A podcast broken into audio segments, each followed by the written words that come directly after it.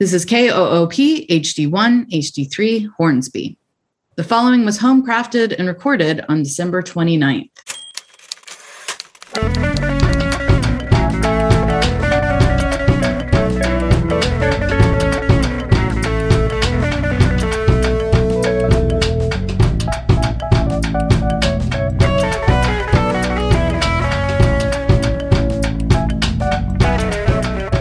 Austin Chronicle Show. My name is Kim Jones, and I am the editor of the Austin Chronicle, Austin's independent source of news and culture reporting since 1981.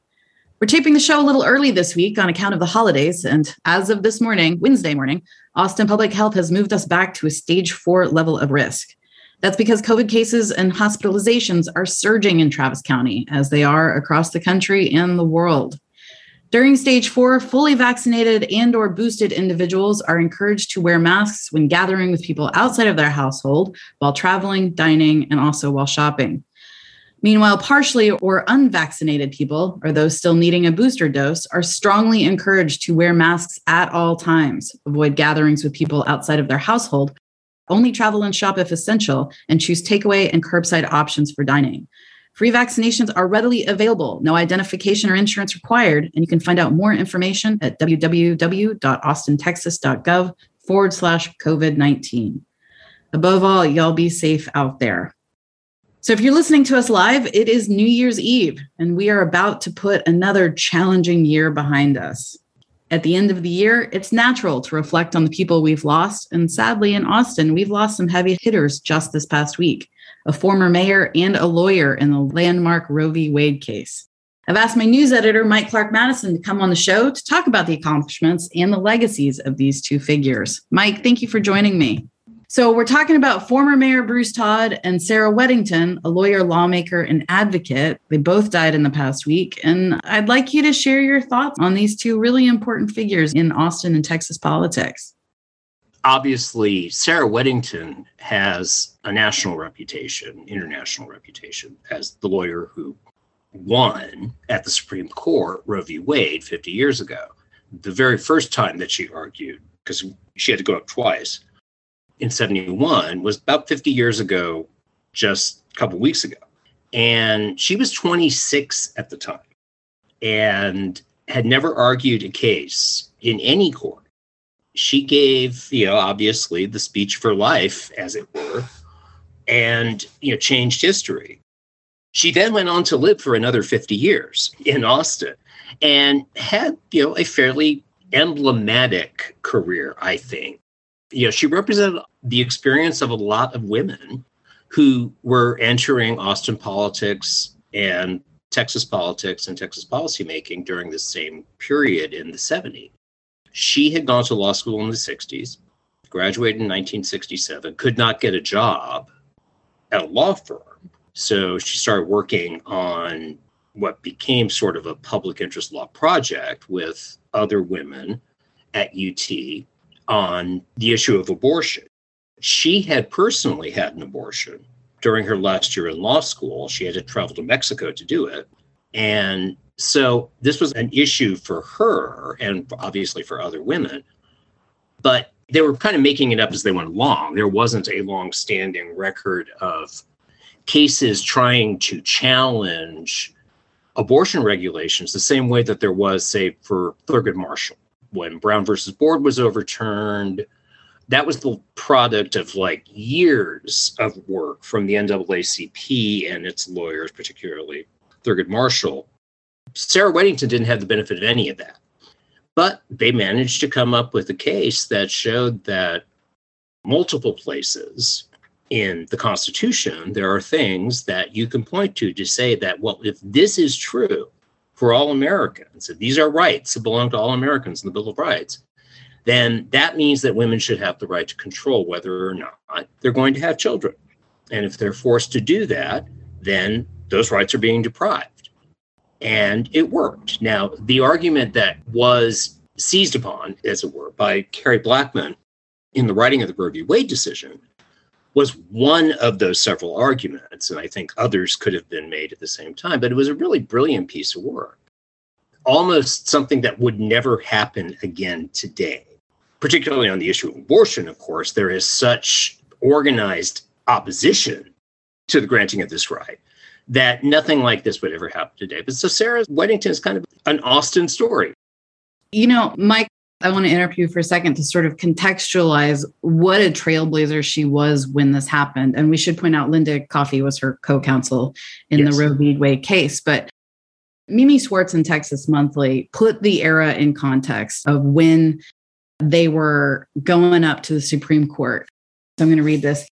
Abortion was illegal in Texas except to save the life of the mother, and women couldn't even get birth control unless they were married or certified they were six weeks away from their wedding day. There were no women on the Supreme Court. There wasn't even a ladies' room and the lawyer's lounge. I mean, I think that really kind of hits home just in what Sarah Weddington was going up against and how astonishing it was when she was 26 years old. Right. Yeah, we know the story like maybe a decade earlier about Ruth Bader Ginsburg being like the first woman to be able to do this. Even though she faced the same sort of discrimination as a woman in law, even Ruth Bader Ginsburg had a more conventional background to prepare her for this. Sarah Weddington just kind of went into it all on heart, but she won. And so that created the jurisprudence that we've now lived under for the last 50 years. And of course, it's very symbolic and sadly so, as the Supreme Court is considering undo what Sarah Weddington accomplished, that this is the week in which she dies. She has been sick for a long time. But it's worth remembering, you know, that yes, she had 50 years of life after Roe v. Wade. She represented Travis County in the legislature during the 70s. She went to work for Jimmy Carter in the White House in the late 70s. She then was a professor at UT until 2012 and generally laid the foundations for a whole bunch of what is now both a policy community around women's rights and a presence for women in politics. I mean, at the same time that she was in the legislature was when a woman named Ann Richards was the county commissioner for Southwest Travis County the last glory days of the Texas Democratic Party pretty much starts in the 70s in Austin. Sarah Weddington's very much part of it.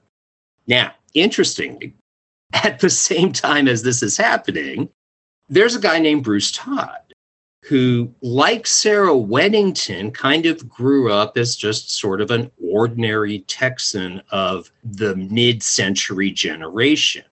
Sarah Weddington was from Abilene. She was like the drum major in high school and finished high school early. So she was always like a, a good, smart kid. Bruce Todd wasn't. He was a poor kid, but through his own grit, basically built himself a successful business career in accounting. And through that, kind of hooked up with Gus Garcia, who was also an accountant. And so their careers kind of dovetailed a little bit going forward.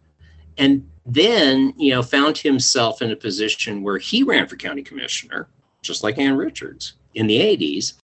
And then from there in 1991, ran for mayor. And at the time, it seemed like Bruce Todd was kind of what the status quo for an Austin mayor has been, had been, which is kind of to be the most conservative person on liberal council or the person who explains the progressive agenda to like the centrist business community. That's kind of been what the mayor does. He explained Central Austin to West Austin. And Bruce Todd kind of fell into that camp. I mean, when he originally was elected, he was seen as an environmentalist and a progressive, and was going to kind of be leaning forward, maybe to the left of where council had been before. What Bruce Todd did not anticipate was that it was under his leadership that the 20 year, maybe 30 year battle over the future of Austin as expressed in protecting the environment of Western Travis County was going to come to a head, and that the SOS fight was going to happen on his watch, and that he was going to end up being on the wrong side of it. That's Save Our Springs for. Yes, the Save Our Springs ordinance which you know the Save Our Springs Alliance, of course, still exists as part of you know the SOS movement. But yes, August 1992, the citizens of Austin voted overwhelmingly two to one to enact the Save Our Springs ordinance, which was a much stricter environmental regulation than had existed before in the city. That preceded, you know, years of fighting over whether SOS was going to be upheld in court. It was thrown out and then it was reinstated. And it was ruled that some people had grandfathering rights and they could build what they wanted, even with SOS. So the question of whether or not we were actually going to protect the environment and what we were going to do about the causes in front of Austin was a live issue throughout Bruce Todd's mayoralty. In 1994, when he ran for reelection, it was known that he was going to get a challenge from his left, but nobody really wanted to step up. Brigid Shea and Jackie Goodman had just gotten elected as leading the environmental wing the year before. So the person who stepped up, Chronicle politics editor Daryl Slusher, he surprisingly came within about 2,000 votes of unseating the incumbent mayor. And that kind of changed Austin politics and it kind of left Bruce Todd in this sort of awkward position of being like the person who presided over the end of the old Austin. And then when he left office, you know, Kirk Watson succeeded him in 1997. And then he lived for another 25 years. Bruce Todd was involved in a whole bunch of stuff that was happening behind the scenes, very big in efforts collaborating between Austin and San Antonio. He a big champion of projects like Lone Star Rail, but also, you know, champion stuff that not everybody in Austin, you know, he like went to bat at one point for building a casino on Waller Creek. So not everyone's on board. But generally, by the time like the aughts rolled around, you know, Bruce Todd becomes sort of this like kindly avuncular force of you know sort of the establishment and everyone kind of you know had put aside whatever bitterness they felt about the wars that were fought in the 1990s and made common cause.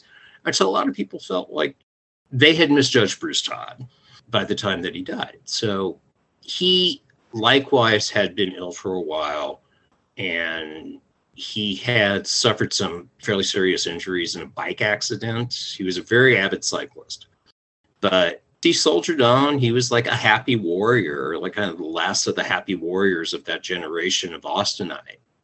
Well, and I don't want to skim over what I think is a big part of his legacy is he's largely credited with the push to move the airport. Bruce Todd and Max Nofziger probably are the two most important people in the story of getting the airport moved from Miller to originally it was going to be moved to Manor. That vote had happened before Bruce Todd became mayor, and he kind of presided over it not happening and just instead moving to what was Bergstrom Air Force Base, which became the airport in 1999. So, yes, that is a huge part of his legacy. You know, the convention center is part of his legacy pretty much any major public investment that happened in the 90s, including a lot of the development of the water quality protection land agenda. He has the legacy that we can still see today. Well, we're about out of time. His family wrote a really wonderful obituary, and it referenced apparently one of his frequent jokes when he talked about the end of his political career that he retired from office undefeated and unindicted, which I think is a politician in America these days. It's about as much as you can hope for. Well, Mike, thanks so much for coming on. our listeners are interested in reading some more about these two really important political figures in Austin history and national history, as you pointed out, they can find more in this week's issue of the Austin Chronicle. Mike, we'll see you again soon. All right. Thanks, Kim. We're going to take a quick break and then we will be diving into the history of Austin punk. Don't go anywhere.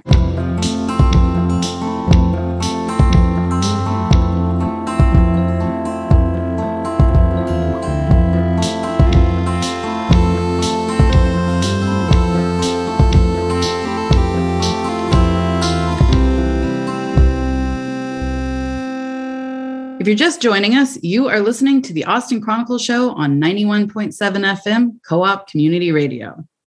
If my guest and the topic of our conversation sound familiar, it's because Tim Stegall was last on the show way back in January of 2020, talking about his ongoing history of Austin punk. We've been printing that history in the Chronicle chapter by chapter, and over the holidays, we've been running a consecutive three weeks of really pivotal stuff in the birth of a scene. So, Tim, thank you so much for coming on the show again. Thank you for having me. So I'm sure we're going to jump around a lot with all of the great material you have in these new installments, Tim. But I want to just reorient the listeners with the project. What inspired you to be the guy to write the definitive history of Austin punk? I'll admit it was Margaret Moser passing away just a few years ago. She really should be working with me on this book, to be honest. And the book will be dedicated to her as well as to Ed Ward, who was trying to help me find a book deal for this, and to Randy Biscuit Turner of the Big Boys. I mean, these are people I should have been talking to, or else they should be collaborating with me as I'm writing this. I mean, you know, so many of the people that helped found this scene or were key players, they're passing away. Punk rock does not make for long living in a lot of cases. You know, it's very much a live fast, die young sort of thing. Yeah, it was probably around the time that Margaret announced she was not going to be long. She was giving up her fight with cancer. That I sat down with Raul Hernandez, then the music editor, obviously, and we should let listeners know that Margaret was a longtime fixture of the Austin Chronicle music section and just kind of a godmother to the Austin music scene in general. And to a number of writers, myself included. It felt like the minute I first walked into the Chronicle offices, Margaret was there greeting me and taking me under her wing. She was initially my big sister, and then she became my mom after my mother passed away in 2006. But yeah, I sat down with Raul I want to write the history of Austin punk rock. And nobody's done this. The story of punk, anyway, is a series of regional scenes. And ours is so different from everywhere else. You know, everywhere else, you were seeing the seeds of this scene happening in 1975. And then it kind of erupts in 76 and 77. That didn't happen here. We did have as I explained in the first chapter, two of the local figureheads of 60s counterculture, Roky Erickson and Doug Sahm, essentially created Austin's first punk single in Two Headed Dog. But then no scene happens until, you know, three years later after the Sex Pistols were playing in San Antonio. And that's kind of where we're at right now I kind of want to drill into that a little bit because, you know, we tend to think of Austin as cutting edge and ahead of the curve. And that's interesting that you're saying that the birth of punk was slow to arrive here. Is that because we were such a blues and country town or things were a little bit more laid back? Definitely. I mean, you know, you see that in the chapter that ran last week as well. It is bizarre in that 75 was the year that the whole progressive country thing exploded. It had been brewing here in town, but it was kind of a poorly kept secret in a way. And then Willie Nelson puts out Redheaded Stranger, and boom, that's it. Now everybody wants to come to Austin, come to the Armadillo. We weren't considered a music capital until that point. And then, you know, Clifford Antone starts his club up and offers a home to the blues he was very wise in getting the fabulous Thunderbirds to be the house band there, and they got to play with a lot of the musicians that inspired them. You know, so they got to directly work with Muddy Waters and Howlin' Wolf or whoever like that. And so, you know, they were able to hone their chops with the actual originators.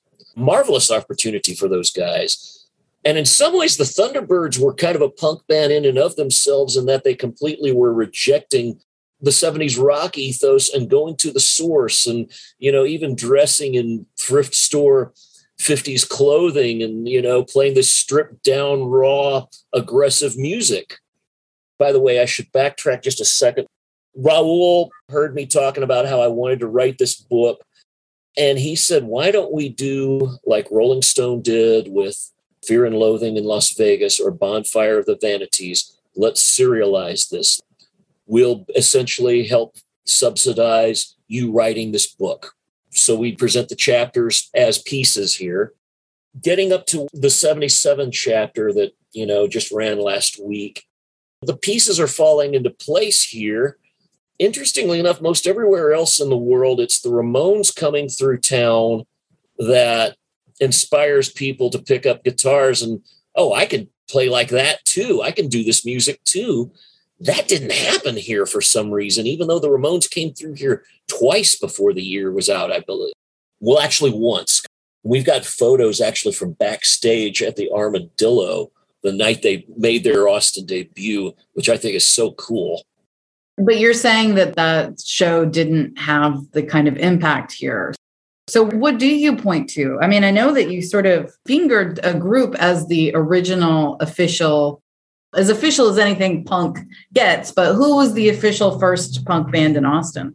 The Violators, which comprised two people who later ended up being major figures in the Los Angeles music scene Carla Olson, who was leader of the Textones, and Kathy Valentine, who became the bass player in the Go Go's.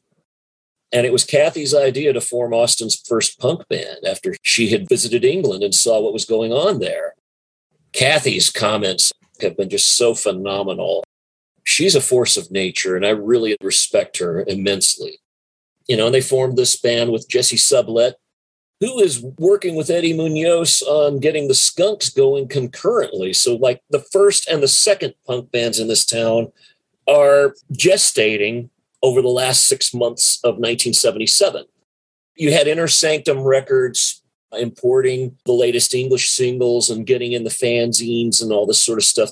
They're bringing bands like the Ramones or Robert Gordon are coming to town playing the Armadillo. They're getting you know these people to play in stores you're seeing the kind of people who are eventually going to be forming bands or going down to Raul's to see these bands kind of milling about, but nobody's really thinking of doing anything except, you know, for the violators and the skunks. It took the Sex Pistols coming to San Antonio, playing this redneck bar called Randy's Rodeo, which was very much planned by their manager, Malcolm McLaren. He thought he was going to get the necessary controversy his boys needed to have, you know. It actually ended up happening that night, and I'm going to be talking about that. But yeah, the next chapter, which is being done in two parts, beginning this week and next, is dealing with that. I'm taking you behind the scenes and I'm showing you, you know, first of all, a very brief history of the Sex Pistols and why they were so culturally important. And you know then i take you behind the scenes at warner brothers records as they're being signed in the us and the employees of the company are wondering should we really be messing with this band and you know i can understand that. I mean it's like fleetwood mac is just minting money for warner brothers with rumors that year. And that's very much the anti never mind the bullets here's the sex pistols. Very very slick very commercial rock music. It's not the Molotov cocktail that the Sex Pistols are setting off sonically. And Malcolm McLaren is doing everything possible to make it very difficult for Warner Brothers to promote this, to set up a national tour. The State Department actually tries to keep them out. And the first five dates of the tour are canceled. So is their appearance on Saturday Night Live. Instead, Elvis Costello appears. And that ended up being a very infamous episode in SNL's history. Costello got banned for life from the program that night. And then I'm going to be taking you into the tour bus as Sex Pistols are crossing the South. The tour manager, Noel Monk, decides to divert the tour party to Austin the day before, get them a room and keep them away because they're getting death threats actually in San Antonio this individual Sex Pistols are going around town creating havoc. Apparently, Neil Ruttenberg from Inner Sanctum Records ended up with Sid Vicious sitting on his couch for about six hours because you know Noel Monk apparently was getting sick of dealing with Sid, so it's like let somebody else take care of it. This must be such a thrilling reporting experience for you. I'll tell you something, boss. I love calling you boss. and you know what, Tim? I love hearing it. Thank you. A few weeks ago, I was interviewing John Doe from X, and I was telling him about how I managed to dig up the guy who actually threw beer at Sid and caused Sid to swing at the crowd wildly with a bass guitar, which nearly hit Margaret Moser. Always at the center of the action, right? And yes, and I found the person who actually got hit, which was a Warner Brothers employee named Ted Cohen, who turned out to be the real life inspiration for the character in Sid and Nancy from the record company trying to sell Johnny Rotten a song on the tour bus. I want a job, I want a job, I want a good job. I found the real life guy. Oh, wow. And I'm telling John about all the interviews I got for this. And he just looked at me and said, You've become an investigative reporter, Tim. And I never thought when I was starting out writing in fanzines in the late 80s that I would end up an investigative reporter and, you know, writing the history of Austin punk rock. Well, we're awfully lucky to sort of watch you in real time as you're piecing this together. Tim, we're astonishingly already out of time, but good thing you got a lot more chapters ahead of you. And we're going to keep having you back to come on the show and keep everybody updated on the progress of this book. Thank you. I appreciate that. We're collecting all of the installments that have run so far and all of the future ones. You'll be able to find them all at austinchronicle.com forward slash Austin dash punk dash chronicles. Tim, thanks again. I hope to see you soon. I hope so too. Thanks, Kimberly. And that's a wrap for another episode of the Austin Chronicle Show. My guests today were Mike Clark Madison and Tim Stegall, and our show engineers were Bob Daly and Andrew Solon. Our theme music was written by Kevin Curtin and Jonas Wilson. And a happy new year to one and all. Here's the Sex Pistols Holidays in the Sun. We'll see you next week.